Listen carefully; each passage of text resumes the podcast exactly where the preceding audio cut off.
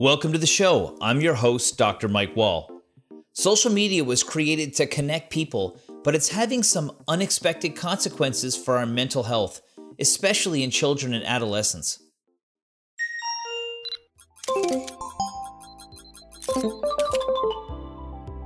With 45% of children reporting being online constantly and another 44% reporting frequent social media checks a day, there are some things that both parents and children should know about how to use social media safely. New research is showing that social media use, when left unchecked, can increase rates of depression and anxiety in youth and creates a fear of missing out and an opportunity for online harassment. Well, today I'm excited to have two experts on the topic to share their knowledge with us. Bailey Parnell was named one of Canada's 100 most powerful women. She has a TED Talk on mental health and social media use with over 2 million views, as well as a master's degree on that very topic.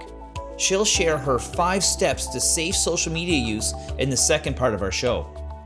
Our first guest, though, is Dr. Meg Seymour.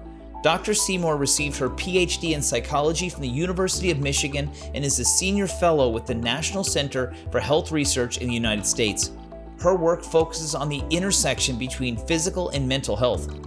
She's the author of their recent literature review on social media use and mental health in young people. She joined me from her office in Washington, D.C. to tell us more. Hi, Meg. Welcome to the show. Hi, thank you so much for having me. Well, this is such an important topic for people, I think, especially in Newfoundland and Labrador. We have a small community, people know each other. You have done some research into the impact of social media on adolescents and young adults' mental health, and you work for the National Center of Health Research. Um, what does that center do, and where are you located? So we're located in the US in Washington, D.C. And what we do is we conduct and analyze and communicate about scientific research in a way with a goal to ensure that consumers have safe medical products on the market and that consumers have information about which medical treatments or medical products are the best for them. And that includes even mental health as well as physical health. Right, because they're so interlinked these days. And that sort of lends itself to your background. You have a background in psychology, correct? That is correct. So I got my PhD in social psychology at the University of Michigan. So you were one of the primary authors of this article. And people may not understand how scientific articles work, but this is called a literature review. So it's actually a almost a better quality of research because you looked at the whole field. Um, can you tell me a bit about the paper that you wrote? Yes. So for starters, I just want to, you know, say with scientific research, you know, not everyone has access to the scientific literature or the time or the scientific training to understand it. So the goal for the paper was to take the big question of what is the media on mental health, and so we went into the literature and tried to gather the information and get the truth, make heads or tails of it, and then write it up in a way that anyone can understand it. So the main question of the article is what is the mental health effect of using social media, especially for young adults or for adolescents. And and before we get into what the impact is, it's probably important to understand like how widespread is the use of social media by these uh, populations, which is adolescents and, and young adults. Well, it's most people in those age groups, and even not just do most people use these apps and websites, but also they use them for a large period of time per day. So one statistic is that about 45% of adolescents say that they are online almost constantly, and another 44% say that they're checking their social media several times a day. So not only is it most people in that demographic, but it's also a large amount of time spent on those applications and on those websites.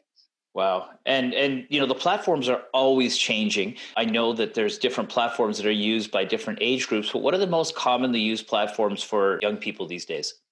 Well, the ones that we have data about is that Facebook, Instagram, Snapchat, and Twitter are very commonly used. And then more recently, we've seen that TikTok is becoming more popular, but unfortunately, I haven't seen any data on its prevalence yet. I think because it's so new that scientists just haven't had time to catch up and study its use specifically. Exactly. I mean, when you think about a scientific publication, it usually takes a year or longer at least to get something written, mm-hmm. reviewed, and published. So I can see why that could be a little bit behind. And technology changes so quickly. Is there a different usage of these different platforms depending on what age you are? Yes, a little bit. So we see that, you know, adolescents, if we're thinking of those as 13 to 17 year olds, and then young adults, if we see that as about 18 to around 24 years old, we see that young adults do use social media a bit more than adolescents do. So, for example, I think about what I use for social media. I would use Facebook. I would use Instagram. I might use Twitter, um, but you know, probably won't be putting up a TikTok video or even using Snapchat that much. Do the younger populations migrate to some of those apps? You think more than the early apps that came out? So, it seems like across the board in what the data we have that the older crowd is just using all of these apps at a higher rate. Uh, instagram is pretty similar between the two groups but overall we just social media use among the older people. And i mean maybe that has something to do with the fact that younger people might have monitoring from parents and fewer might not have access to it in the way that a young adult would have access that's right. When you think about a, smartphone, they're usually several hundred dollars minimum. So I could see why that could be challenging to get access for a younger person. But as soon as you get a, a, job, I'm sure one of the first things people are buying are phones. Is there a difference between males and females when it comes to the use of social media? Yes. So we actually see that females use social media more often, like more apps, and use them for longer time periods per day not only is there a difference where females are using more social media for longer, but we also see that the way that people react to them on social media is different. Mm. So there are studies where females, when they post something on social media, will receive more hurtful or rude comments than males posting. So they're using it more and they're also having a higher amount of negative experiences on it Wow, and I mean, and you think you said earlier that people are you know sometimes constantly on. Is there like an hour figure for how long people are on social media a day for these groups? Uh, and a surprising amount, actually. Some research that measures how much time people are spending, and we see that about 40% of adolescent girls are spending hours per day. About 20% of boys are spending three or more hours per day, and then other people the time adds up over time. So not just long periods of checking every 10 minutes when you have time. It adds up, and we see people spending hours and hours per day. And you, you said something earlier that was really interesting, and that was that you know when people post something, they might not just be getting that positive feedback, they may also be getting some negative feedback. What are some of the real challenges or risks that people are facing? So, for example, you know that would be one thing like bullying but what about self-image and things like that well certainly. So cyberbullying is a big problem as you're just touching on and it's not negative effect on people when they're being explicitly negative things about themselves. But we can also see that social media can have a negative effect on how you on self-image even regardless of people saying anything negative to you. So there's research where when people are looking at others' bodies or pictures of attractive people on social media, it makes them engage in what's called body surveillance. Into your own self, and you're looking for flaws in the way that you appear. You don't even need people to be mean to you on social media to have a negative experience with social media. How has the sort of influencer side of things changed what people consider normal? Oh, I love this question. So, in psychology, there's something that we call upward social comparisons where you look at someone that you think is better than you and you start comparing yourself to them and finding how you don't measure up to that person. And so influencer culture is really driving a relationship with these upward social comparisons. Humans do those all the time anyways. It's a natural process. But then if you're going on social media for hours a day, like we were saying, and you're coming across people who are presenting only the good parts of their life, you're going to compare yourself to them and think, well, maybe they don't have bad parts of their life. You're not seeing the bad parts, they're only showing you the good parts of their life. And so you can start thinking that everyone else has an easier life or a better life or they're prettier, they have better vacations, and you start feeling negative about yourself. And we see that there's data that these upward social comparisons that people are engaging in on social media lead them to feel more depressed and less satisfied with their own lives. Wow. Wow. And and the other thing about it is that most people don't actually look like that. A lot of these apps use face filters and they do photoshopping for their feed items that are going to be there permanently. Do people acknowledge that that's what's occurring, or do people just assume that's what people look like? Is is that part of the problem? It is definitely a problem. So people seem to not understand the severity or the commonness of these filters. And anecdotally, plastic surgeons have been reporting for the last few years that they're seeing an increase in patients coming to them wanting to look more like filtered photographs of themselves. So people, it's it's the norm to use, and so people start seeing what they look like in the filter, comparing it to what they look like in the mirror, and having a conflict and starting to feel bad about their own image.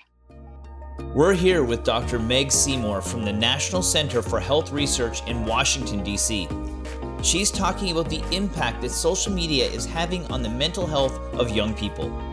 We'll be right back. Welcome back. We're here with Dr. Meg Seymour from the National Center for Health Research in Washington, D.C. She's talking about the impact that social media is having on mental health in young people the other thing that uh, that came out of the paper when I was reading through it, there was two things that I thought were really interesting. The first thing is there's a disruption in sleep because kids are always monitoring them, uh, the activity on social media and are expected to be there 24 7. The other thing is FOMO, so fear of missing out. How have these two factors sort of permeated their way into the new social fabric? The reason people are staying up later on social media is because in this age, this digital age, there's this expect you have to be accessible at all times. Message someone, you expect them to respond back immediately, right? And so people are staying up later, being accessible, not wanting to miss out on a message because you want to maintain those social connections. You don't want the person to be frustrated at you, and you don't want to exactly fear of missing out. You don't want to feel like you're missing out on social connections that are happening while you're sleeping so you're getting less sleep, which we know is poor, bad for mental health. So poor is related to more depression, for example. Well, so if a parent sees that their child is is starting to be affected by social media, what should they do and how do they approach the topic with their child? I think there's a few things that you can do. One is that start by being a safe place for your kids. So they know if there's something going on with social media like cyberbullying they know that you're a safe person in order to talk to. Another thing is to have conversations with them about the nature of social media and how people are presenting themselves on it. So earlier you were mentioning you know, filtering how people are only showing the good part of their life. So have conversations with your children about how going on that social media isn't necessarily reflecting reality but when they're using it, they have fewer of these negative upward social comparisons or judgments on themselves when they're using it. Mm-hmm. And, and, bullying used to be pretty obvious too. You'd be in the playground, somebody would push you down, you get in a fight or something like that. People could see it. But now those bullies can follow people 24 7 at home. How should parents approach cyberbullying if they feel like their child might be the victim of it? Well, that's something where schools need to be involved because so most children have reported being cyberbullied. Uh, three quarters of students have at some point in their life been cyberbullied. And like you're saying, exactly, this is happening outside of the view of parents, outside the view of teachers, and it needs to be systemically addressed. Not only do schools need to address this with students, but parents need to be a safe person they can talk, the child can talk to when that's happening.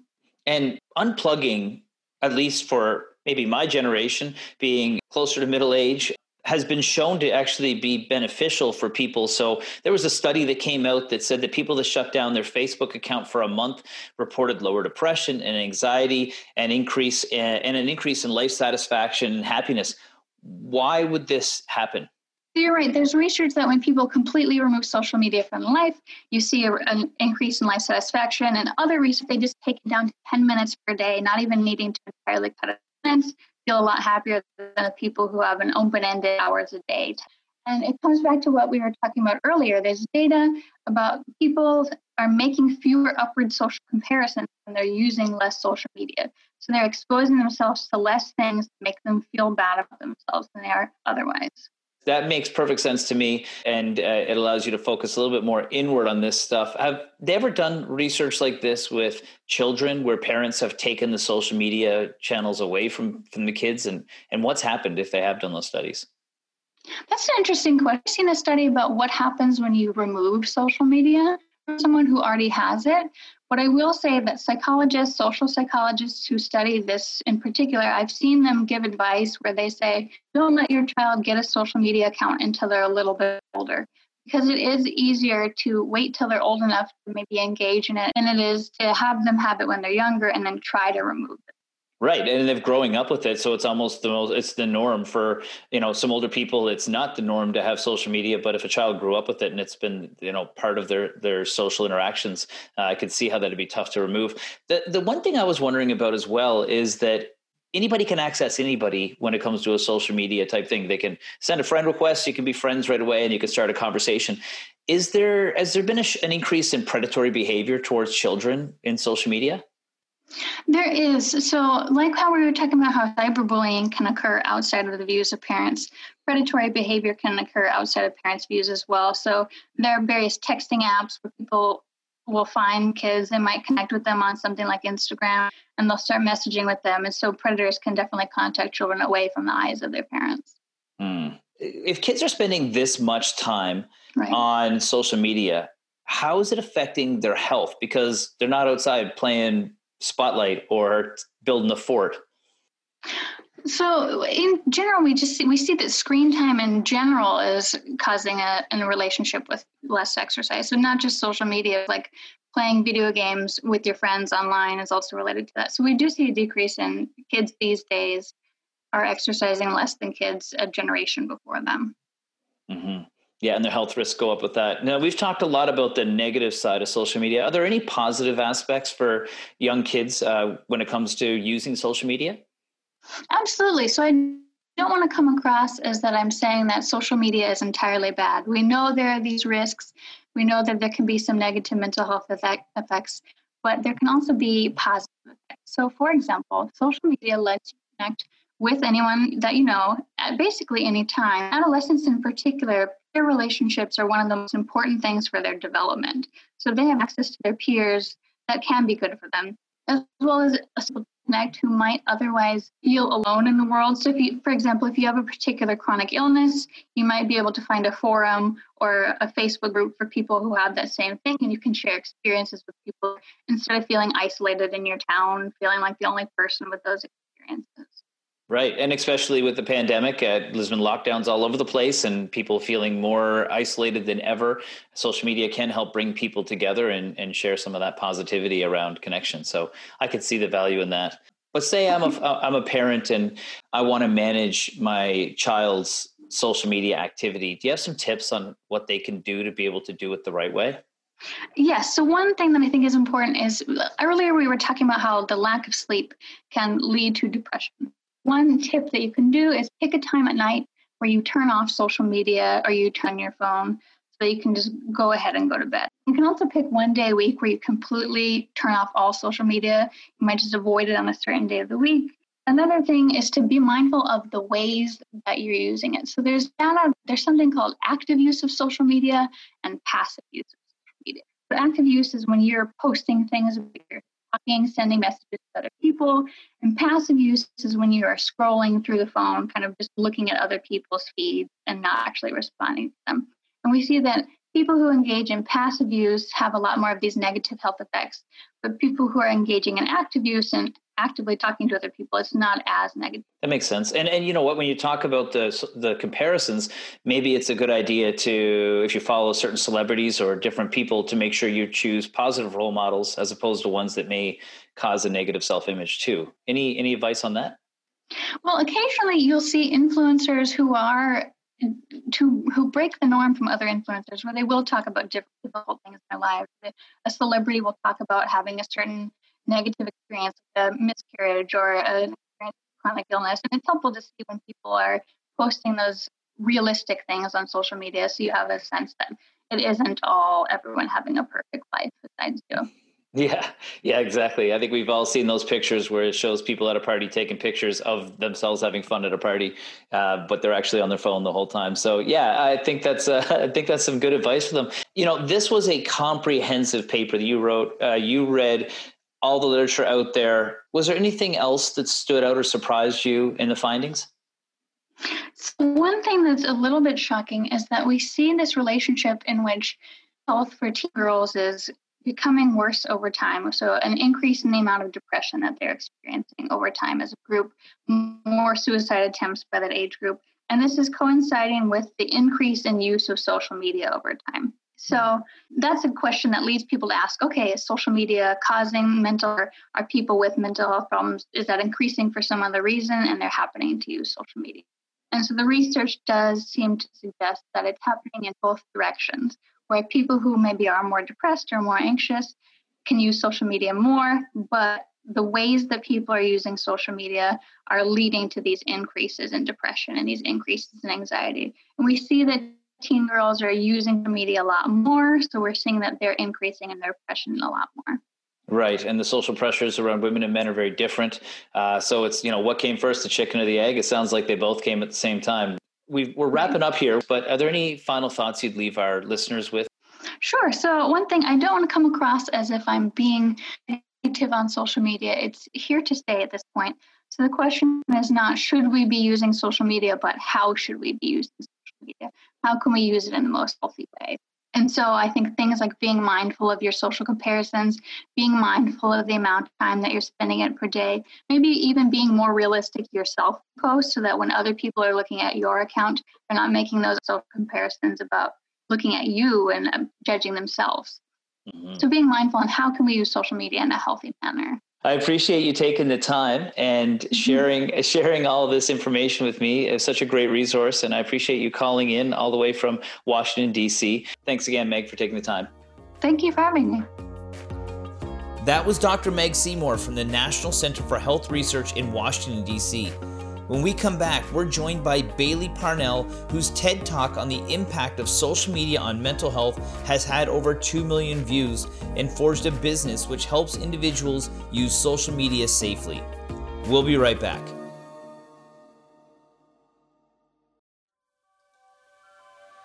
Welcome back. Our next guest is Bailey Parnell. Bailey is the founder and CEO of SkillsCamp, a soft skills training company, and was named one of Canada's top 100 most powerful women. Bailey's a TEDx speaker with over 2 million views and an award winning digital marketer. Her work and expertise have been featured in Forbes magazine, CBC, Fox, Flare magazine, and more. She did her master's in communications and culture at Ryerson University with research looking into social media's impact on mental health. The results of this were presented at the World Youth Forum in Egypt and turned into her signature Five Steps Towards Safe Social. Hey, Bailey, welcome to the show. I'm glad to be here, Mike. So, you are an expert in how social media is impacting our mental health. And you gave a TED talk. And during that TED talk, you spoke about a vacation you took after working for four years straight, where you decided to completely unplug can you tell us about that trip? But also, what are the phantom vibrations you were feeling from a phone that wasn't there? What happened on that trip was that I realized that social media and mobile technology was having an impact on me, whether I was making it conscious or not. What made it conscious was not having it there. But had I not gone on a trip where I decided like going dark, you know, it would have just continued unconsciously or mindlessly.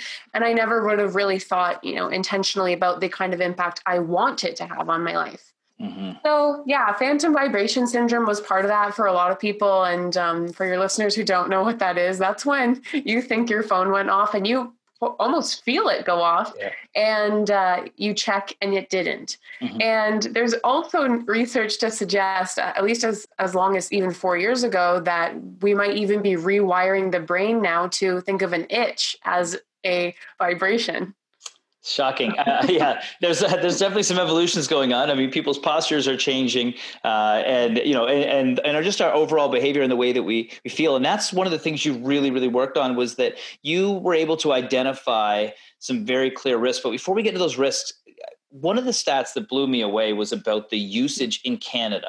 What mm-hmm. what's the percentage of people that are using these social channels or platforms yeah, so four years ago, I had a stat in that TED talk that was um, about 70% even over our voting turnout. Mm. Nowadays, it's like 94% of 18 to 24 year olds use some kind of social media. Mm-hmm. And that includes things like YouTube and Reddit, and kind of not the big three, there are four that we always talk about, but those are social networks as well. Mm-hmm. And so almost everybody that mm-hmm. has some, you know, some connection to some social network. And just before I, I mentioned when I left Ryerson, just before that, so this was probably early 2018, I finished up uh, again, professional research at Ryerson that was with pretty good sample size, well over a thousand students.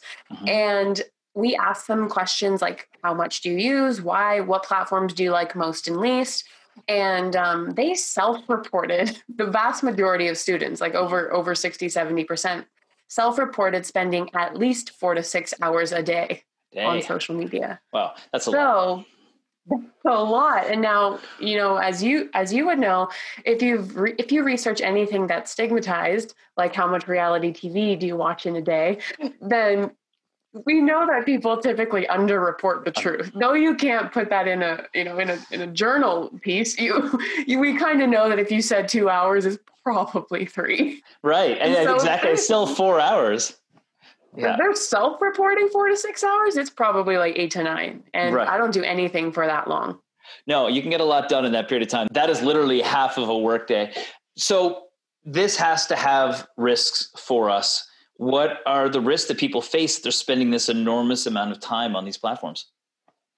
Yes, and I'm very glad that you worded it that way because back in the TED Talk, I feel like I could have a whole other TED Talk since that came out in 2017. But now uh, where my research has brought me in the last few years has been that social media use and using and being on there is absolutely a risky behavior.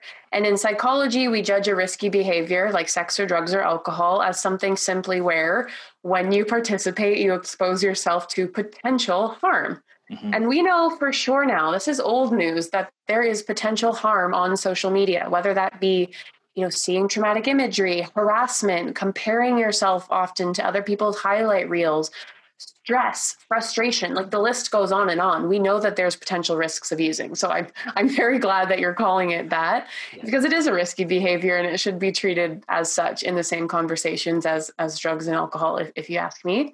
And so some of those risks I kind of just mentioned, some of them would be, um, you, you, know, feeling lonely because, especially even right now in, in, the pandemic, that you're seeing everybody's more connected than ever, but no one's connecting. You know, mm. that's kind of one of those quotes out there that we're supposed to be more connected than ever, but we're also showing higher levels of loneliness than we've ever shown, even before the pandemic. Oh, I can't even imagine what it's looking like now. Yep. Loneliness then would become a potential risk of what you consume on social media. Um, anxiety, depression, as a result of things like comparing yourself more frequently on social media. FOMO, the fear of missing out, is the is a potential risk because it's also one of been shown to be the greatest indicator of addiction. So the, the degree to which you feel FOMO on social media, so the degree to which you feel like, oh my gosh, I need to check, mm-hmm. will correlate with the degree to which you might be addicted. Not totally surprising, those two, that correlation. But addiction then becomes also a potential risk of using. And we can talk about social media addiction. Right now, it's probably most interesting because it's both physiological in terms of what's being released in the brain as well as physical and habitual. Well, that's interesting because you compare it to alcohol or drugs or other risk behaviors like even driving, okay? And mm-hmm, mm-hmm. we have to be a certain age to participate in these things, but now there's children. So I got social media as a adult. So mm-hmm. I'm a different generation. I just made it by it. But there's kids that are growing up and that is foundational to them growing up. Mm-hmm. What's some of the work that's been shown like how does it impact them as they develop?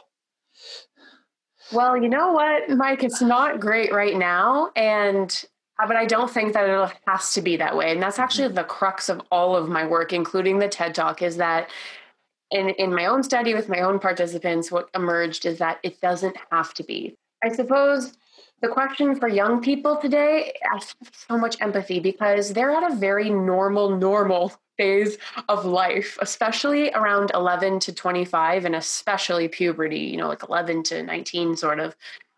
such a normal phase of life where you go outside the home to compare yourself as a means of understanding your identity. We call this peer to peer comparison, and it usually happens around puberty in terms of social psychological development. This was happening long before social media. So you're in that phase of life, again, constructing your identity, comparing yourself at a really elevated rate, except now you're doing it with this profile that's attached to you only. It doesn't turn off. And then it's quantified for everybody to see, which is sort of falsely convincing these young hmm. people hmm. that it's an objective comparison, but it's not.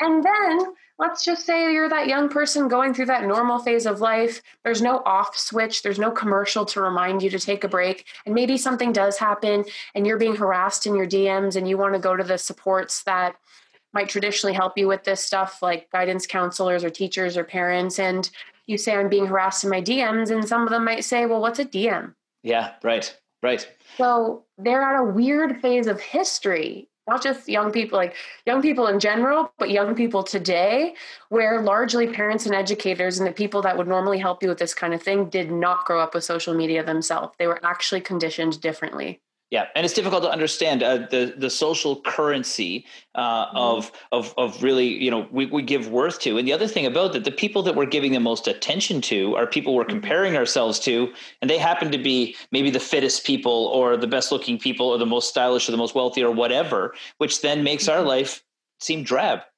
Um, like, so true. how is the influencer culture um, shifting you know what is considered normal. Because when i was a kid there was a cool kid in mm-hmm. school. We compared it to that person but now we can compare ourselves to every cool kid. You're so right. And uh, at the beginning of the ted talk one of the things i mentioned was the the sort of presence of the highlight reel and mm. what is the highlight reel. And kind of just like in sports the highlight reel is a collection of our best and brightest moments and we are putting out those times where we look the best and including those fitness fitness models and travel bloggers and i've talked to them and i've worked with them and they are also my friends and i know what goes on behind the scenes mm-hmm. in terms of media media production was literally my undergrad i know what goes on behind the scenes to, all of this effort to make something look effortless mm-hmm. and so trust me when, when we are comparing ourselves to these photos that we see that are edited and manipulated, you are quite quite literally comparing yourself to something unreal. Right. And that is wild if you think about it, because not only does comparison, it's been shown in terms of social comparison theory in the in the history of the research about social comparison theory that elevated comparison in general can lead to potential decline in mental health, mm. but particularly elevated upward comparison. So if yes. you have upward comparison, kind of like you're looking up at someone, neutral, kind of like you make a judgment and there you deem them the same, and then downward you kind of look down on them for some mm. reason. Upward would be again that you're seeing everybody else as better than you for some reason. And then you think about fitness model or you know whatever it might be of the day on Instagram and you compare yourself to their best version to yourself. And so you end up in this spiral if you don't have the tools to understand, you know, what's going on here and then how, how you can improve that comparison. We're here with Bailey Parnell, the CEO of SkillsCamp and TEDx speaker. She's sharing her work in the impact of social media on our mental health. When we come back, she'll share how we can be safe when using social. Welcome back. We're here with Bailey Parnell, whose research into the mental health impacts of social media was shared at the World Youth Forum in Egypt and created the basis for her signature five steps towards safe social. Let's check it out. One of your businesses is about using, uh, doing safe social. What is, mm-hmm. what does that mean?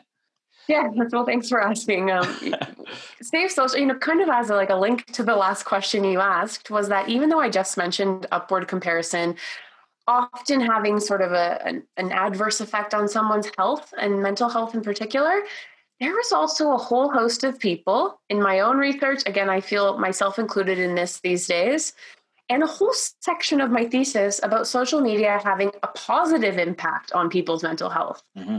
And with the and so what's kind of funny about that is practicing safe social is is this idea that if we're telling young people that you need to be on social media to connect to brand yourself personal branding to find jobs to do all this stuff then abstinence without consequence is not as much of an option for young people today. Mm-hmm, mm-hmm. So the question then becomes how do you practice safe social? Right.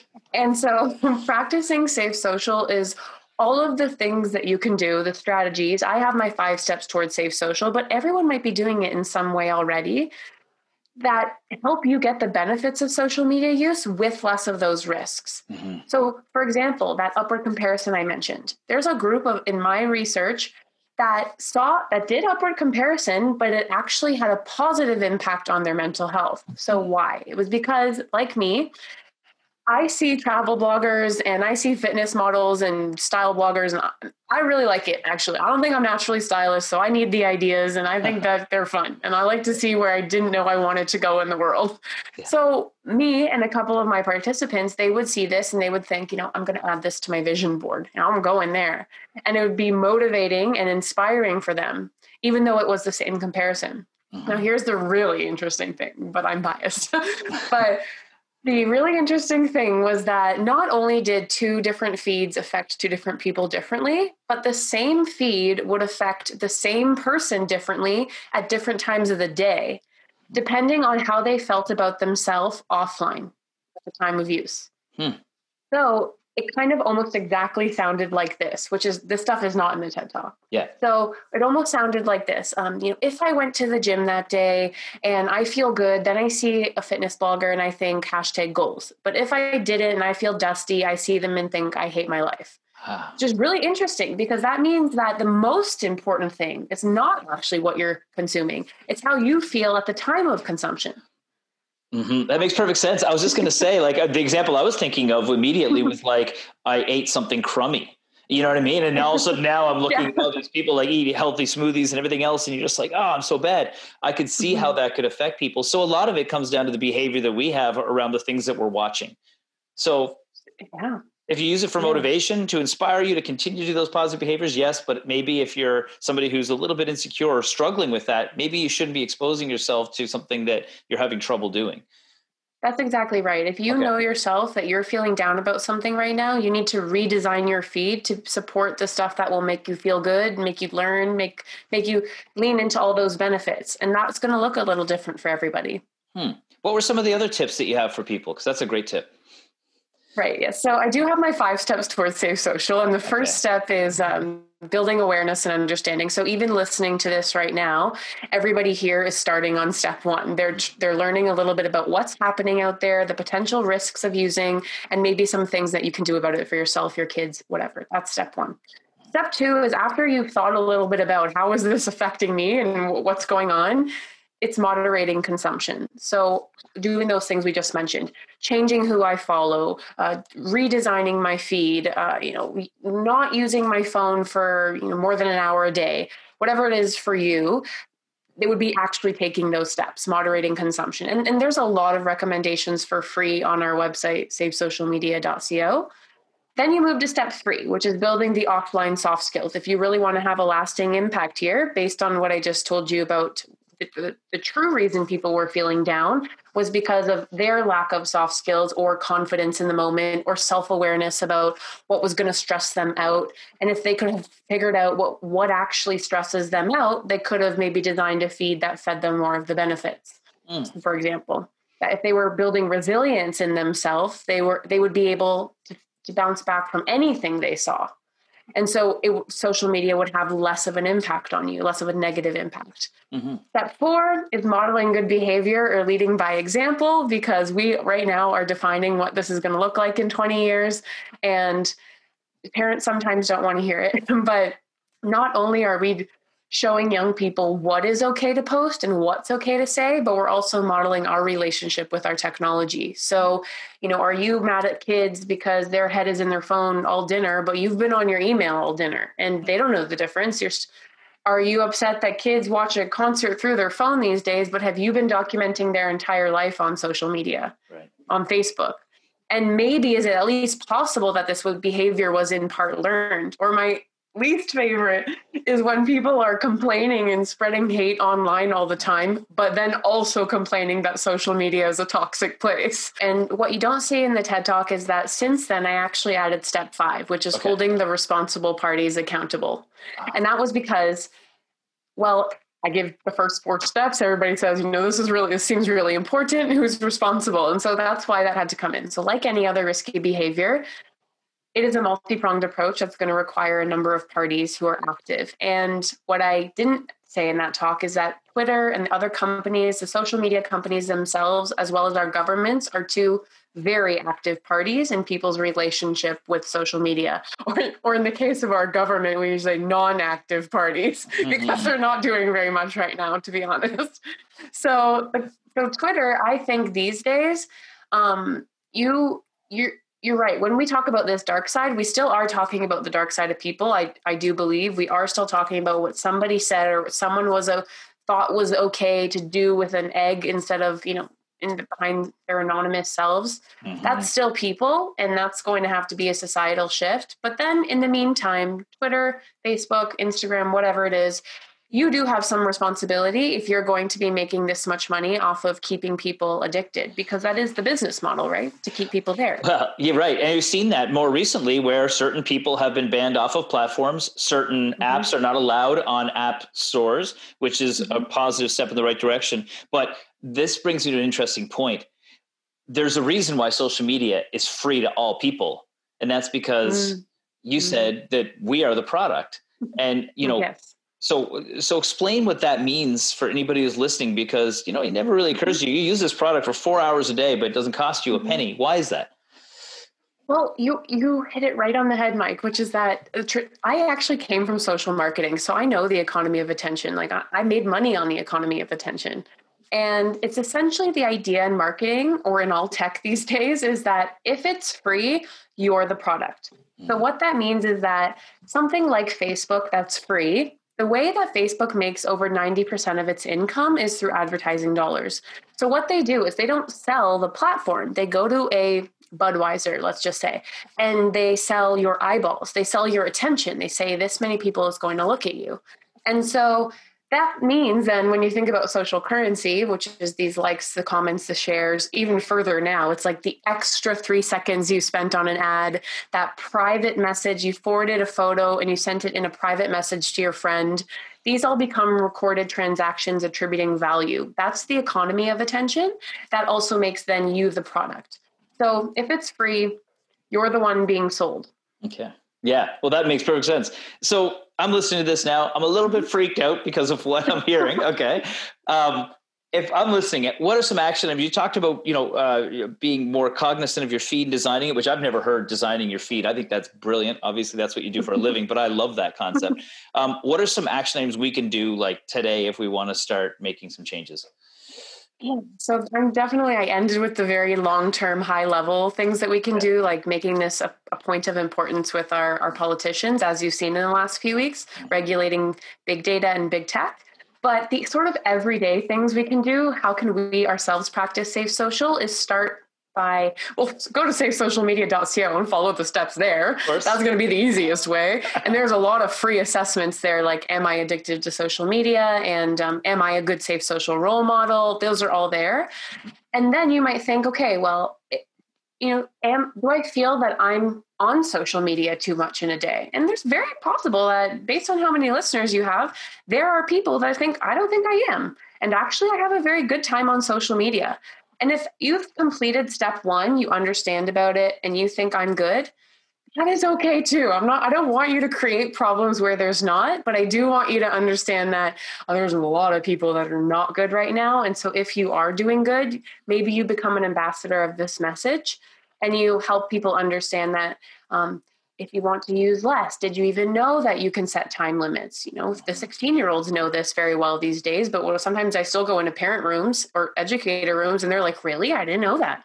Mm-hmm. so it might be seem like an obvious thing to some of us but to many others maybe you didn't know that could that you could eliminate certain words from being allowed on your photos your comments in instagram. So if there's certain words you know you never want to see the b word the c word you can actually completely eliminate those if you're someone who's public, maybe being harassed. maybe you decide, you know, I don't want to wake up to my phone anymore and you get a real alarm clock. but yeah. the but the thing is, I you have to ask yourself because I my phone is my alarm clock and I like to read the news when I mm-hmm. wake up in the morning mm-hmm. and I have at least reflected, you know, does this positively affect my life and I've deduced that that has. Mm-hmm. There's other things that haven't. Sometimes I realize like okay, if I want to do some deep thought work or focus work in my business, I need to kind of turn the phone over or put it away, out mm-hmm. of sight, out of mind. That would be practicing safe social. So again, practicing safe social or any of the strategies you you make to get more of the benefits of social media and mitigating those risks like frustration and stuff. Thank you so much for taking the time today. I know how busy you are, but I really appreciate your expertise and I know everybody listening does as well. So thank you. Oh, no problem. I really want to get this message out there, so I'm happy to be here. Awesome. Thanks to both Dr. Seymour and Bailey Parnell for joining us today. These two leading experts agree that social media is likely here to stay. That means we need to learn how to use it safely. It seems to be especially relevant for youth who are using these platforms, so if you're a young person or a parent of an adolescent, Take our guest's advice and audit your behavior to see if there's any unhealthy habits or addictions developing.